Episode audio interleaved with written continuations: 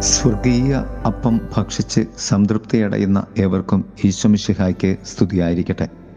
തിരുസഭ മാതാവ് ഇന്ന് നമുക്ക് നൽകുന്ന വചനധ്യാനം യോഹന്നാന്റെ സുവിശേഷം ആറാം അധ്യായം ഒന്നു മുതൽ പതിനഞ്ച് വരെയുള്ള വാക്യങ്ങളാണ്. അഞ്ചപ്പം അയ്യായിരം പേർക്ക് നൽകുന്ന ക്രിസ്തു. വചനധ്യാനം ഒന്നുമില്ല എന്ന അസാധ്യ ദുഃഖത്തിന്റെ ആവർത്തിച്ചുള്ള സ്വരമധ്യേ കർത്താവ് തന്റെ കരങ്ങളിലെടുത്തുയർത്തുന്ന ഏതാനും അപ്പത്തിന്റെ പേരാണ് അനുകമ്പ. നാലു തലങ്ങളിൽ ഈ ധ്യാനത്തെ നമുക്ക് ക്രമപ്പെടുത്താം. ഒന്ന് അനുകമ്പ. തങ്ങളെ മറന്ന് ക്രിസ്തുവിനെ അന്വേഷിച്ച് വന്നവരെ നോക്കി കർത്താവിന് അനുകമ്പ തോന്നി. ക്രിസ്തുവിന് ഇടയനില്ലാത്തവരായി കണ്ട നാഥനില്ലാത്തവരായി കണ്ട വലിയ ഒരു ജനതയിൽ തോന്നിയ സ്നേഹത്തിന്റെ ഭാവമാണ് അനുകമ്പ. അഥവാ സ്നേഹത്തിന്റെ സ്വഭാവം എന്താണ് എന്ന് ചോദിച്ചാൽ അത് അനുകമ്പയാണ്. ക്രിസ്തുവിനെ കാണുമ്പോൾ തന്റെ ഉള്ളിലെ കുറവും ശൂന്യതയും കണ്ട് ആകുലപ്പെടുന്നവരുടെ പേരാണ് വിശ്വാസി എന്നത്.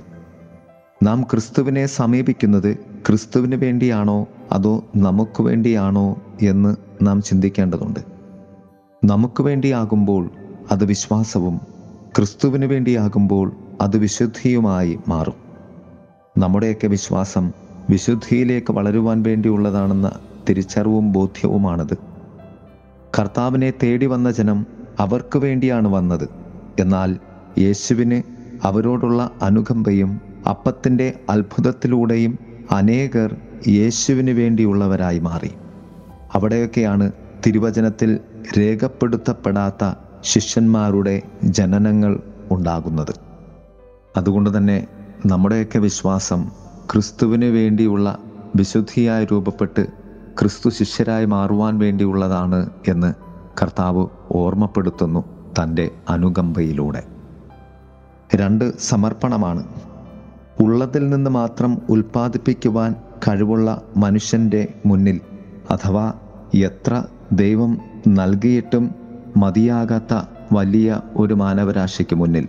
അന്തരീക്ഷത്തിൽ മനുഷ്യന് ജീവിക്കുവാൻ ദൈവം നൽകിയ ശുദ്ധവായുവും ജീവവായുവും സ്വാർത്ഥതയാൽ ഇല്ലാതെയാക്കിക്കൊണ്ടിരിക്കുന്ന ഈ ലോകത്തിൽ ജീവൻ നിലനിൽപ്പിന്റെ നീരൊഴുക്കുകൾ വറ്റിയ മരുഭൂമികളായി മാറിക്കൊണ്ടിരിക്കുന്ന ഈ നവയുഗത്തിൽ മനുഷ്യജീവനെ നിലനിർത്തുവാൻ ദൈവം സൃഷ്ടിച്ച കാടുകളും പച്ചപ്പുകളും പുൽമേടുകളുമൊക്കെ സ്വാർത്ഥതയ്ക്ക് വേണ്ടി വെട്ടിയൊതുക്കി മാറ്റി മൊട്ടക്കുന്നുകളാക്കി തീർക്കുന്ന ഈ നവയുഗത്തിൽ ദൈവം നൽകിയ സമൃദ്ധിയെ നന്മയാക്കി മാറ്റാതെ നശിപ്പിച്ച് കളയുന്ന ഈ ലോകത്തിൽ കർത്താവ് നമ്മെ ഓർമ്മപ്പെടുത്തുന്നത് ഇല്ലായ്മയിൽ നിന്ന് സർവതം തീർക്കുവാൻ കഴിയുന്ന ദൈവത്തെ തന്നെയാണ്. ഒരിക്കൽ കൂടി ദൈവം നമ്മോട് പറയുന്നുണ്ട് ദൈവം സൃഷ്ടിക്കുന്നത് മനുഷ്യന്റെ നിറവിന് വേണ്ടിയാണ്.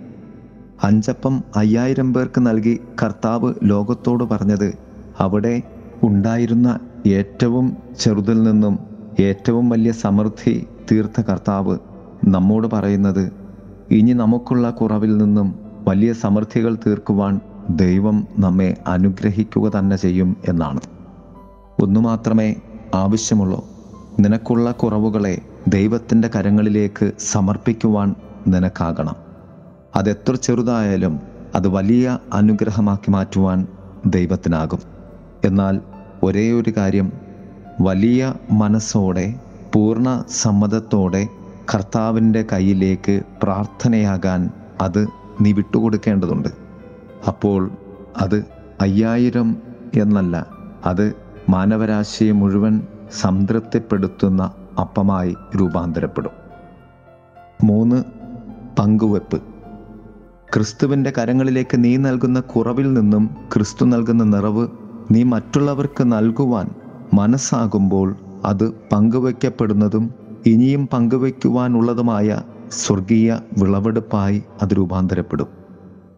എനിക്ക് വേണ്ടിയുള്ള സമൃദ്ധിക്കല്ല മറ്റുള്ളവർക്ക് വേണ്ടിയുള്ള സമൃദ്ധിക്ക് നീ പ്രാർത്ഥിക്കുകയും നിനക്കുള്ളത് അതിനാൽ നൽകുന്നതിന്റെയും പേരാണ് പങ്കുവെപ്പ്. നാല് ഈ മൂന്നിന്റെയും കാമ്പ് വചന ദാഹമാണ് കർത്താവിന്റെ വചനത്തോടുള്ള ദാഹം ഈ മൂന്ന് തലങ്ങളിലൂടെ നമ്മെ കൊണ്ടുപോകും. അതുകൊണ്ട് നിന്റെ ജീവിതത്തിൽ നിനക്ക് ചെയ്യുവാൻ സാധിക്കുന്ന ഏറ്റവും വലിയ നന്മ ദൈവവചനത്തെ ഉപാസിക്കുക എന്നതാണ്. ആ ദൈവം നിന്നെ തന്റെ കരങ്ങളിലെടുത്ത് വാഴ്ത്തി അനുഗ്രഹമാക്കും. അതുതന്നെയാണ് അവിടെ സംഭവിച്ചതും.